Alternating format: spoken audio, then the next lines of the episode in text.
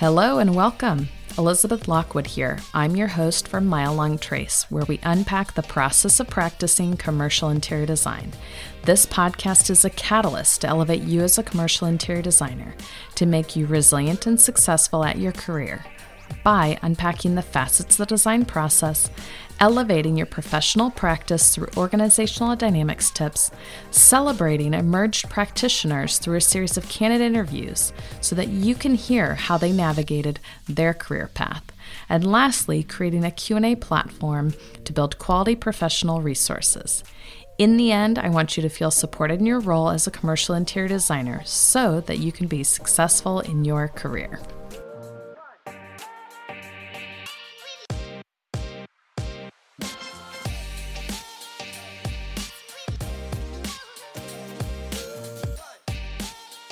As passionate designers, we want to elevate the commercial interior design industry by providing credible resources to support emerging practitioners. In order to keep this content accessible, Mile Long Trace is seeking industry partners and sponsors to grow this platform. Industry sponsors and partners that are passionate about supporting, influencing, and advancing commercial interior design. Mile Long Trace is offering annual and a la carte sponsorship more information and to contact us, go to milelongtrace.com. Generous sponsorship dollars support the future of commercial interior design by building a stronger community, knowledge base, and attrition at firms and an industry at large.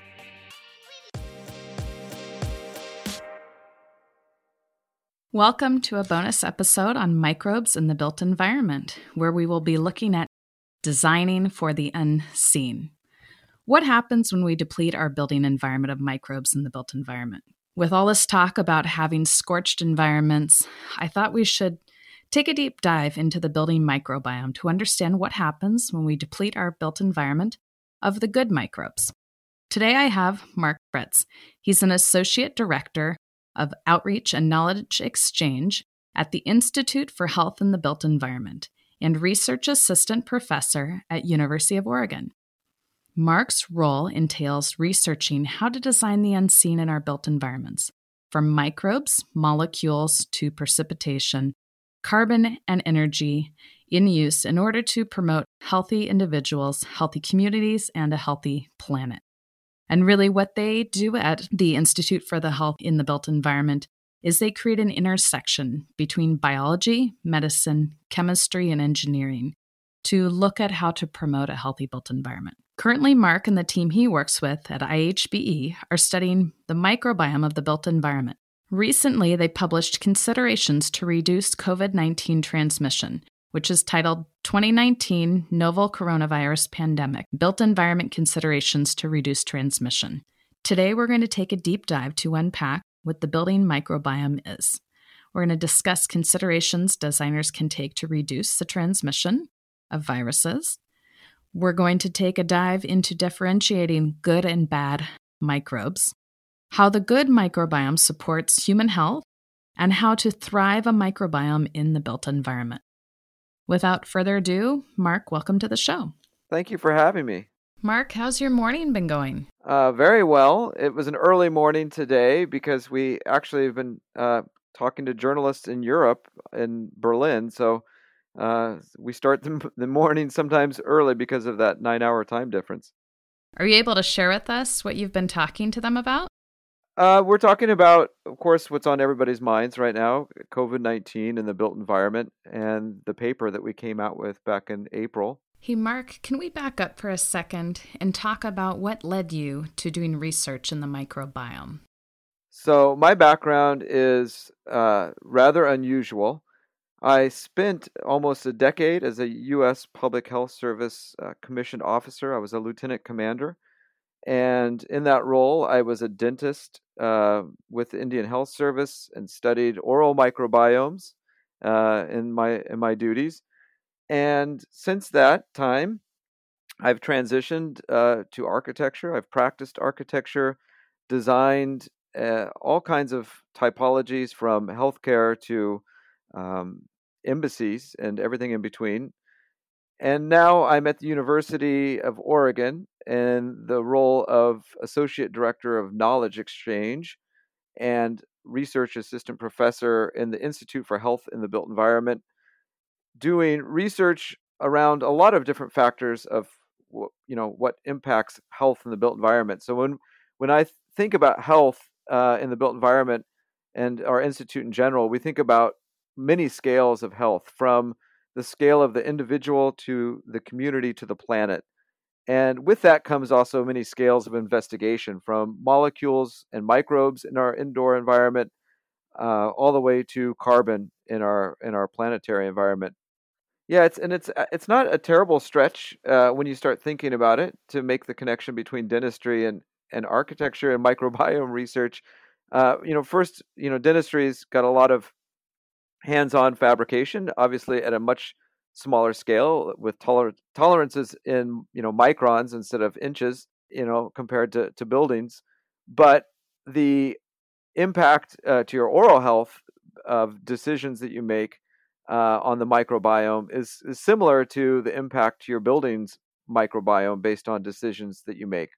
So there, you know, it's it, there are a lot of similarities when you really drill into it. Can you talk some more about some of those research initiatives you mentioned?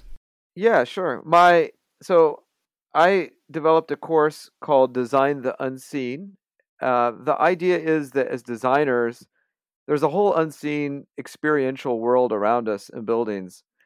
And in order to design it, and we need to be able to visualize it. And to visualize it, we need to develop unconventional design tools such as DNA sequencing um, is, is one example to be able to think about you know the bacteria or, or viruses in our environment and how architectural impacts such as lighting uh, lighting decisions or ventilation decisions in buildings can can influence these unseen elements around us uh, which we experience so this course uh, is now two years old. We've done it. I've done it in Portland two years in a row, and in that course we partner with architecture firms around Portland and look at you know real built projects or projects that are on the boards to be able to think about kind of the unseen elements in those projects that that impact our health either at, a, at an individual scale or at a, at a planetary scale. So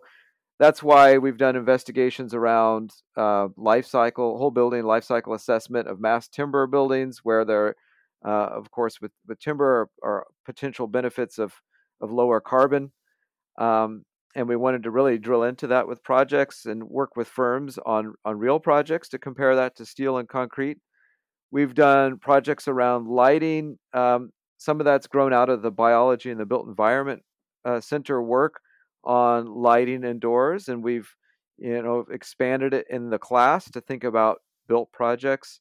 If I go back to some of that work, you know, a lot of that is informed with the research that we're doing in the institute and the research that we're doing together with industry partners uh, that are part of our industry consortium called Build Health, that are part of that research um, endeavor at the institute. They help us really define the relevant questions that they're facing as designers and set that research agenda for the year. Before we go any further, I really want to make sure that we take a deep dive and cover what the microbiome really means. Can you outline that for us? Yeah, so the microbiome is a collection of, of bacteria, fungi, and viruses uh, in the environment around us. And we are teeming with microbial life, with unseen unseen occupants in buildings essentially and, and on our own persons in our in our in our GI system, on our skin, we are uh, composed of microbes and interact with microbes all the time. The microbiome of the built environment is really thinking about how that extension from our own microbiome might look indoors and what that kind of unseen ecology looks like indoors, um, you know, composed of these viruses, bacteria, and fungi in our buildings. So the work was started about a decade ago with the Biology and the Built Environment Center at the University of Oregon being funded by the Alfred P. Sloan Foundation. It grew out of uh, really the, the 9 11 terrorist attacks when uh, there was a lot of talk about biological warfare and what would happen if we have a biological terrorist attack. What would what would we how would we even recognize it uh, in buildings if we don't know what should be there and what shouldn't be there. So this work grew out of that. Uh, the Sloan Foundation decided to fund about a decade of, of research into microbiology of the built environment. MOBI is the acronym. And this was a really fruitful and novel collaboration with biologists and architects. Um, you know, typically architects are really good about about synthesizing work from all kinds of disciplines, and this is a, another example of of ways in which uh, these collaborations can really bear fruit. And this led to a decade of of investigations on first basic science of what is there, how does you know what what's in our buildings. A lot of uh, biologists thought that buildings were really not that interesting to study before this time. That you know they were essentially desert um, wastelands and not rich ecological uh, systems. So once this once the kind of the initial findings started coming in, uh, it, it became very um, evident that this was a, a fruitful, uh, you know, research topic, and we have since started to think also about how we can shape these intentionally through architectural design decisions now. Wow, sounds like you guys are starting to translate that research into actionable items. That's correct. Yeah, we're starting to translate that initial basic science research into um, design guidelines or design um, opportunities, I would say, rather than guidelines. Really curious, what are the different trades that make up the Institute? You know, when sustainability started coming um, into focus in the last two years, we're starting to see more chemists and biologists and different trades come in to work on projects um, that are outside of the typical architectural or design background. What's your Institute made up of? So at the Institute, we work with biologists, we work with chemists, uh, toxicologists, engineers, physicians, even sports products, sports product designers. So the the ability to reach across disciplines and think broadly is is what we need if we really want to think about health at multiple scales. In the past couple of years, it seems we've seen superbugs come up in hospitals, and we're right now sanitizing our environment so aggressively that it's probably really affecting that biome, wiping it away. And the bugs are certainly becoming more resistant to those chemicals that we're needing to use in those environments. Um, can you speak a little bit more to that? Sure. I would say that with everything we do, we need to be thinking about unintended consequences. Um, that's not just with you know cleaning our built environment, but with really all, all kinds of design decisions. In our built environment, cleaning does uh, impact the microbiome around us. There are different strategies for cleaning, and we wrote a paper on this uh, and published it last year. And we defined some of this cleaning as, as what we were calling scorched earth cleaning. So the idea that you know we should remove every microbe in the environment uh, as a way to to keep us safe and healthy is, I would say, a a paradigm that we're um, questioning and uh, thinking thinking about differently now.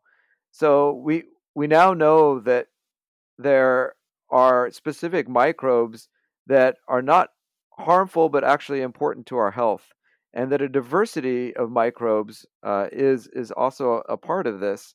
So as a gardener would tend a garden, uh, you know, and, and want a really a variety of of plants and, and life in the garden to be able to kind of maintain balance, we're thinking about building microbiomes in a similar fashion.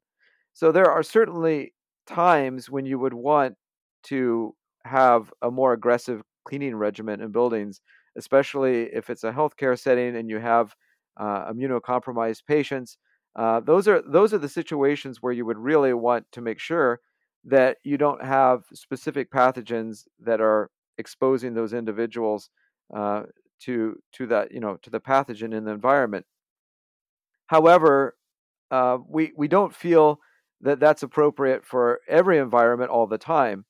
Um, from work that our institute has done and the biology and the built environment center has done together with external collaborators uh, there's evidence to suggest that antimicrobial compounds that are through hygiene products or through uh, kind of long acting um, antimicrobial cleaning agents or even through um, you know building materials with those antimicrobial compounds there's evidence to suggest that the uh, genetic makeup of the bacteria that are in those environments exposed to those compounds could be changing to be more resistant to antibiotics.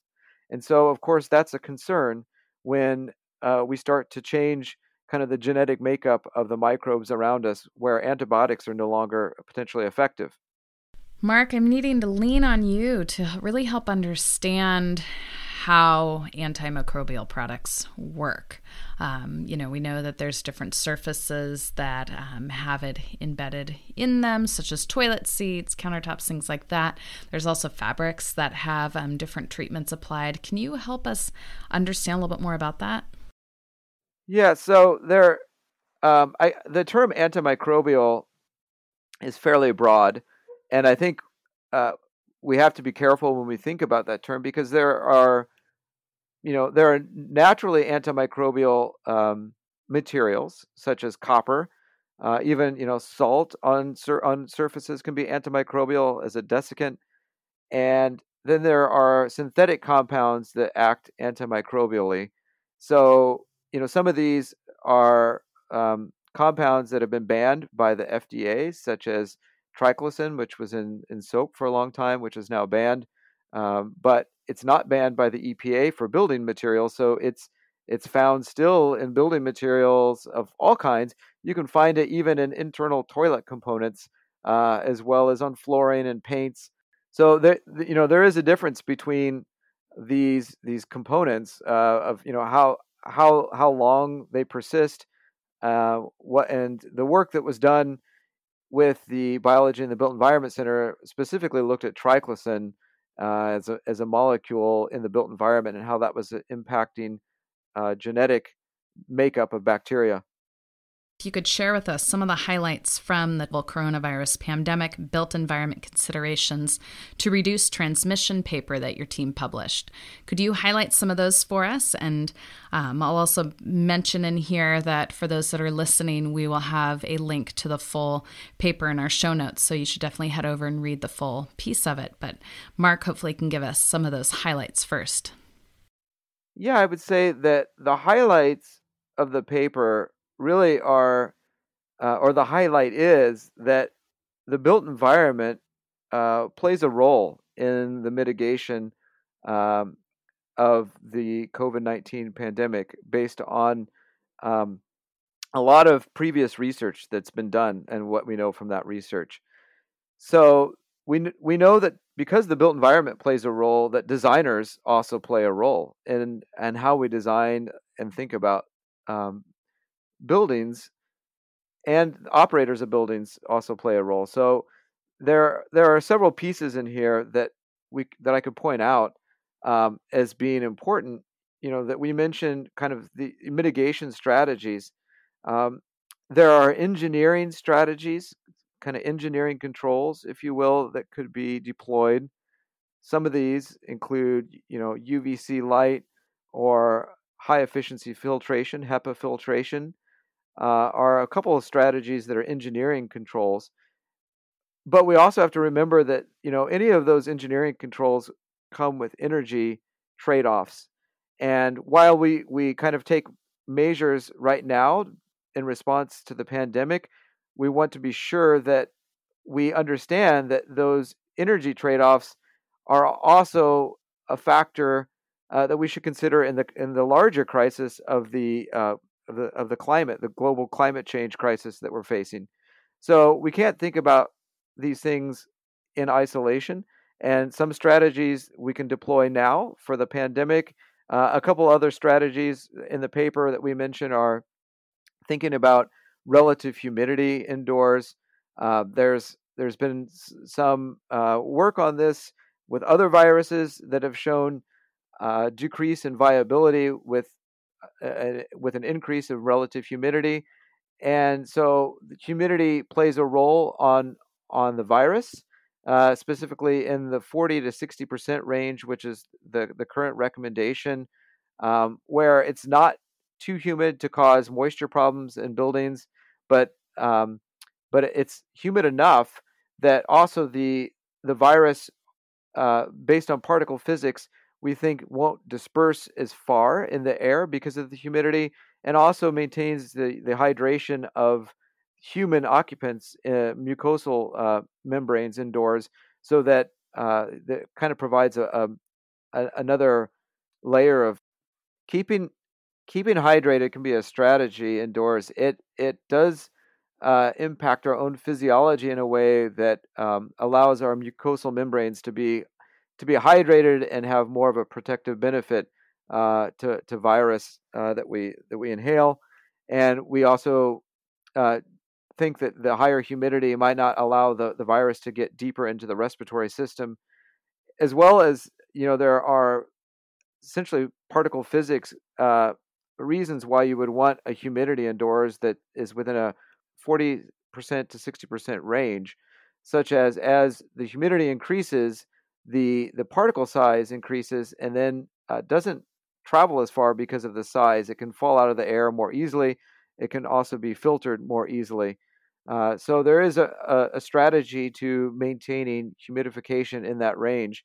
Currently, there's you know an upper limit for humidity in buildings because we know that bacteria and fungi can be a problem, uh, and we don't want to cause moisture moisture related issues in buildings. But there's not a lower limit to the humidity in buildings. So this is something that we're currently exploring uh, with research uh, at our institute.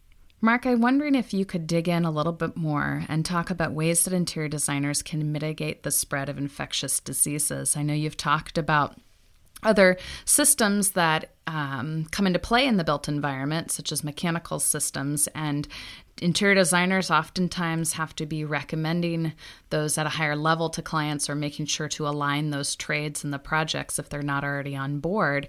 So there is, you know, a part that I think our listeners need to be aware of, but I'm wondering if there's any more we could talk specifically about that interior designers might be able to apply from this.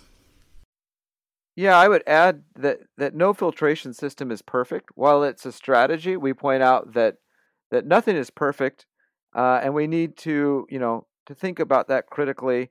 Also, you know, UVC, while that's also a strategy, over time exposing uh, finishes and furnishings to UVC can cause can cause degradation. So that's also you know something as an interior designer to consider. Um, we we think there are also a number of really low tech design strategies that are interesting and important. Thinking uh, just about the use of space as a low tech strategy, right? Right now, we're all sitting uh, spatially separated in our homes, and you know, uh, we this is an important strategy, uh, as we know, right, to to prevent the um, the spread as we're not connected spatially. And in buildings, this can this can have a similar role. And how you configure space uh, impacts uh, what type of microbiome you might find in that space. This is from previous research that the Biology and the Built Environment Center has done at Lillis Business School in Eugene on the campus of the University of Oregon. Uh, the the findings in that in that work really showed that spatial configuration has an impact. For instance, an atrium space through which multiple people um, move during the day had higher diversity and abundance of microbes. And you can imagine that's because a lot of people come through, they're exhaling microbes, they're shedding microbes into that space, uh, and there's an opportunity for it to mix there. In corridors that have single offices, as you got, you know, with a spatial separation with doors to the corridor, as you got farther down the corridor with more degrees of separation, the microbial community was less diverse and and had lower abundance. So that is another kind of um, impact from the use of space is that we can shape it intentionally just on uh, our our layouts in in buildings, and of course as designers thinking about layouts and, and open offices versus private offices uh, and how circulation happens. These are all things that are really in our realm This is really fascinating to think about how different spaces and the environments, you know, if we even backtrack for a second and highlight what you said about the importance of thinking systemically as you approach projects, it's really, you know, it's not a one size fits all approach. And everyone needs to be individually thinking about how their clients and each project type, especially how healthcare environments are different from senior housing environments that are different from single family, multifamily residences, or even office environments or hospitality environments. They each have their own psychology and programmatic needs for how you can personally really approach each project.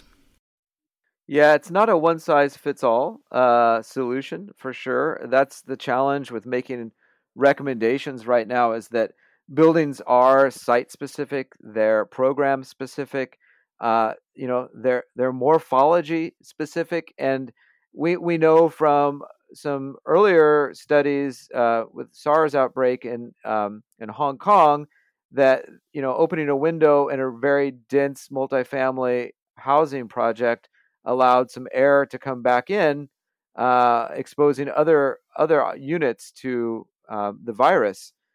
But that was a very unique project. The morphology of the floor plate was very unique, and you know the microclimates there are unique. So it's hard to take that one piece and then apply it to everything because they're all buildings are unique, occupants are unique. So what we're starting to say is that you know we're we're drawing these six feet circles everywhere, right, on trace paper, and of course buildings aren't flat buildings are spatial. So there's more than that one dimension we need to think about. And then when you add the extra dimensions of the occupants and their own immune status and the dimensions of the building science factors such as humidity and um, air movement patterns in buildings, there are way more dimensions that we need to consider as designers of uh, of these spaces. How do you foster a healthy microbiome in the built environment? Yeah, I guess quote unquote good microbes would be the, the microbes that, that don't cause us harm and actually might confer benefits uh, to us. Those that are commensal or even mutualistic uh, are the microbes that we're talking about, I would say, as quote unquote good. Uh, so, you know, not not specific pathogens or disease causing agents. You know, there are a couple of things to unpack, I guess. You know, one is humans, we've evolved outdoors in, in natural ecosystems much longer than we've evolved in our indoor built environments.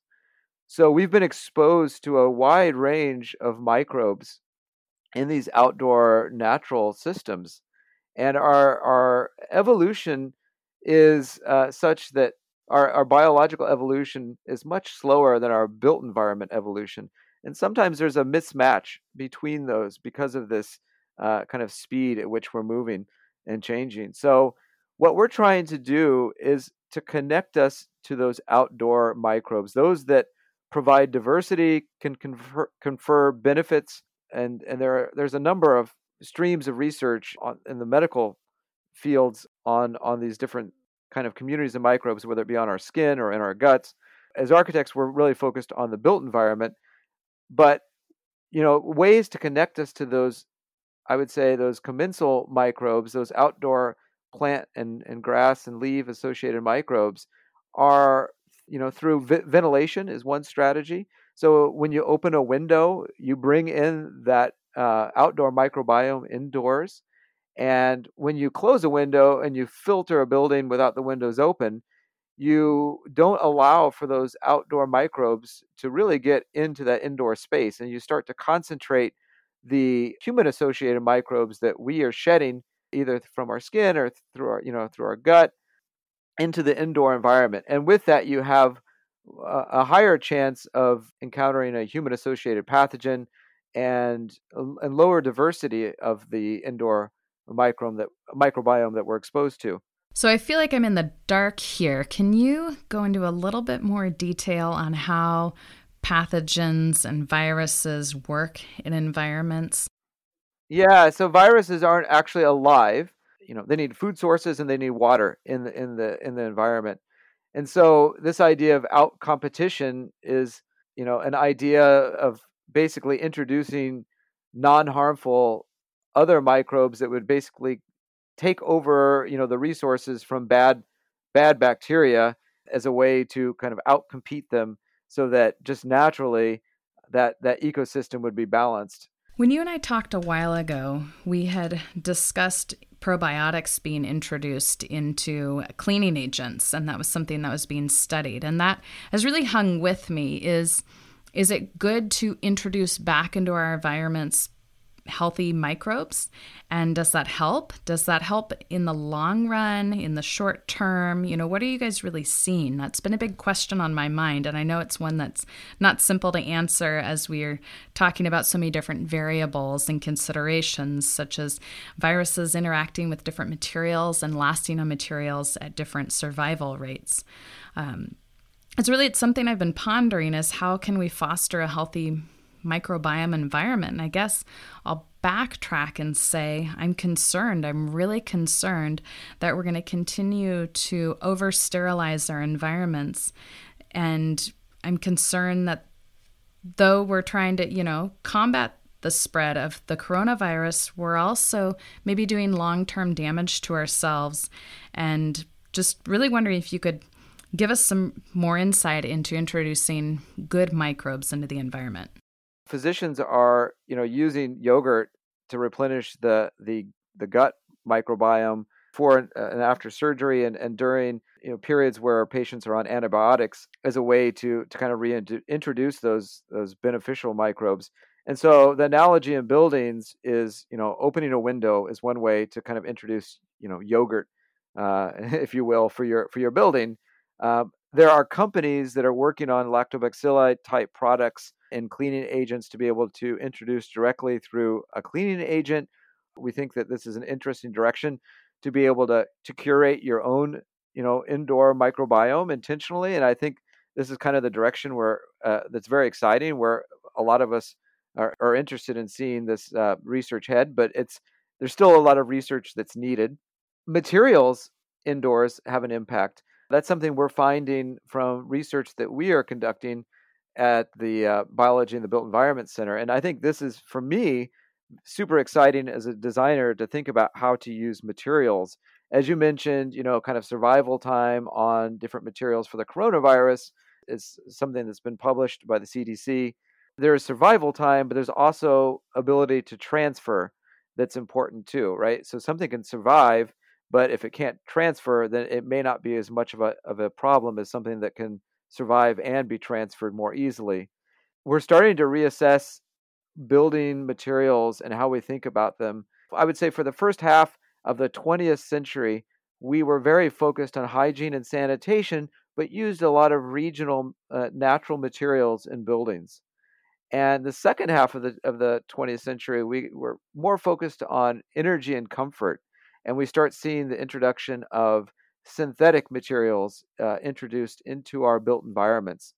This uh, is something we, we think has, has changed the microbiome around us. We've actually done some research. We have a paper that's published through uh, the Biology and the Built Environment Center on phthalates dust from, from vinyl. Of course, that's a, a common product that's out in, in the built environment.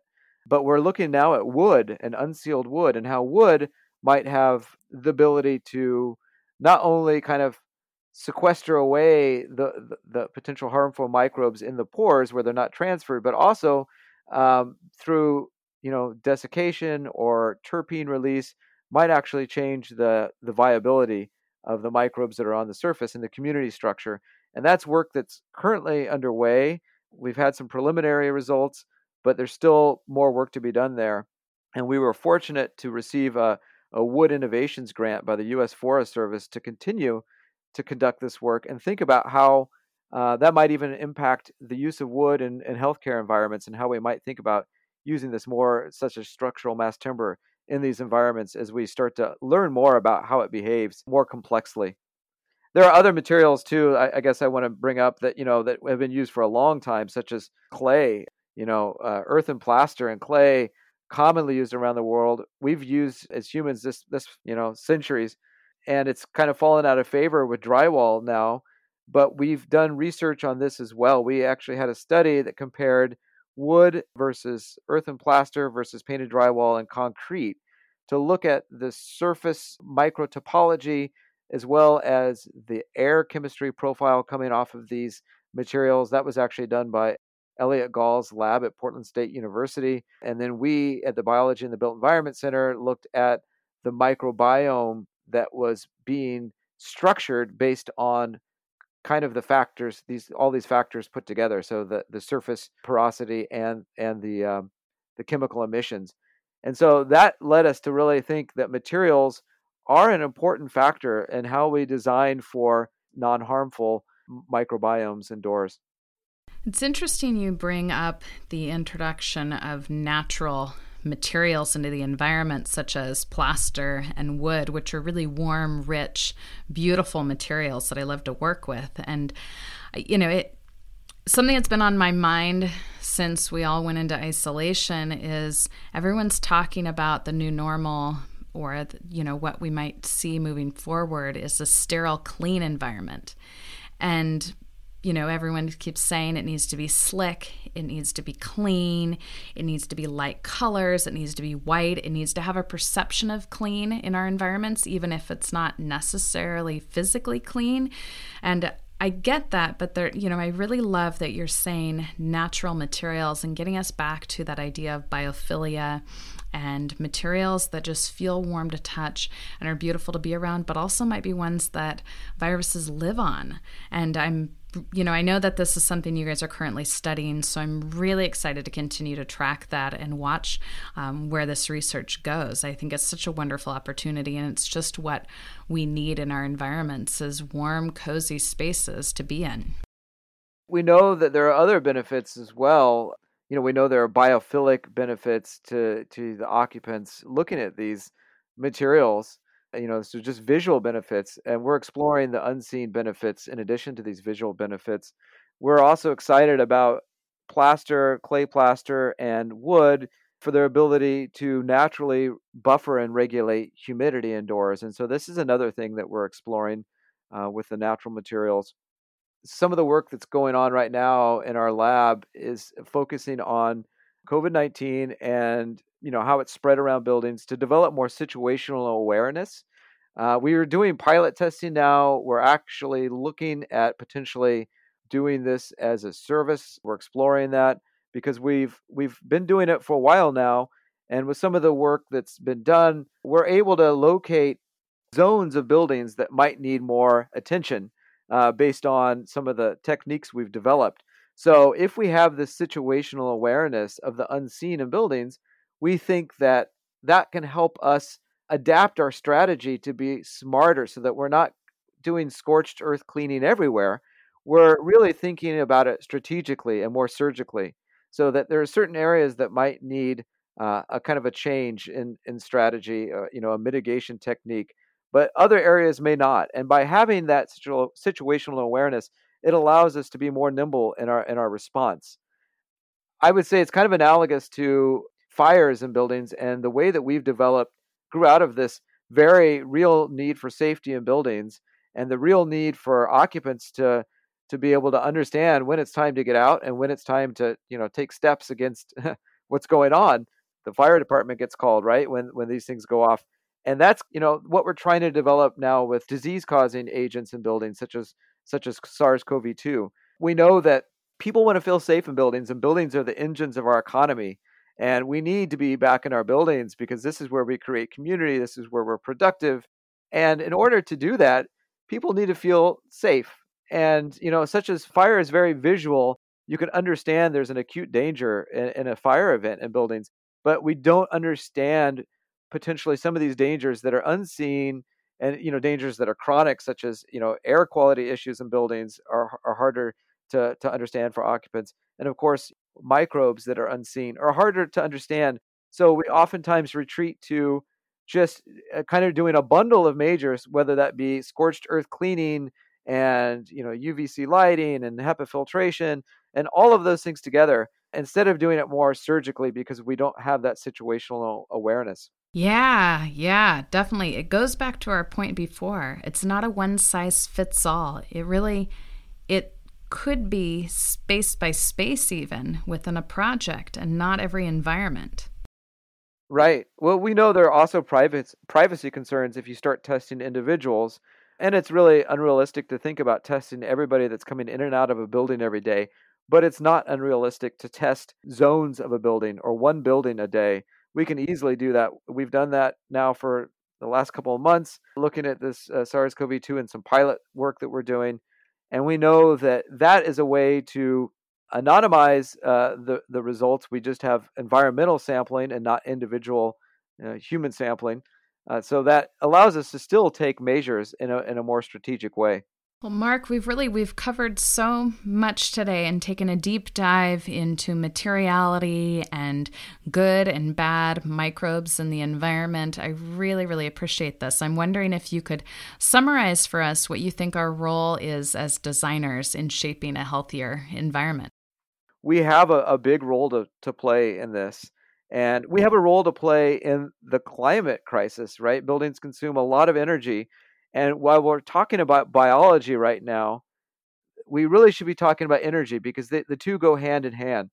As we take, you know, measures to kind of mitigate the coronavirus that's going around right now, though a lot of those measures have energy implications, they have land use implications, they have urban design implications, and so we can't kind of disaggregate the energy impact and the climate crisis impact, which has very strong public health consequences from the COVID 19 you know, public health crisis. So we as designers need to think broadly and we we have a very substantial role to play in this. And so I'm very happy that you invited me. I'm I'm always, you know, excited to talk to other designers about this and look forward to, to hearing from your audience.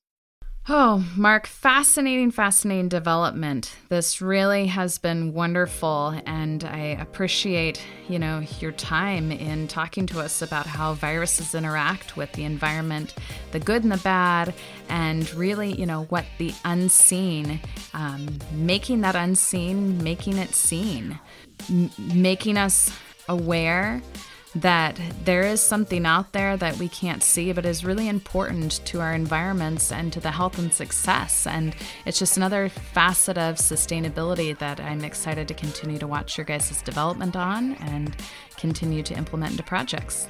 Thank you.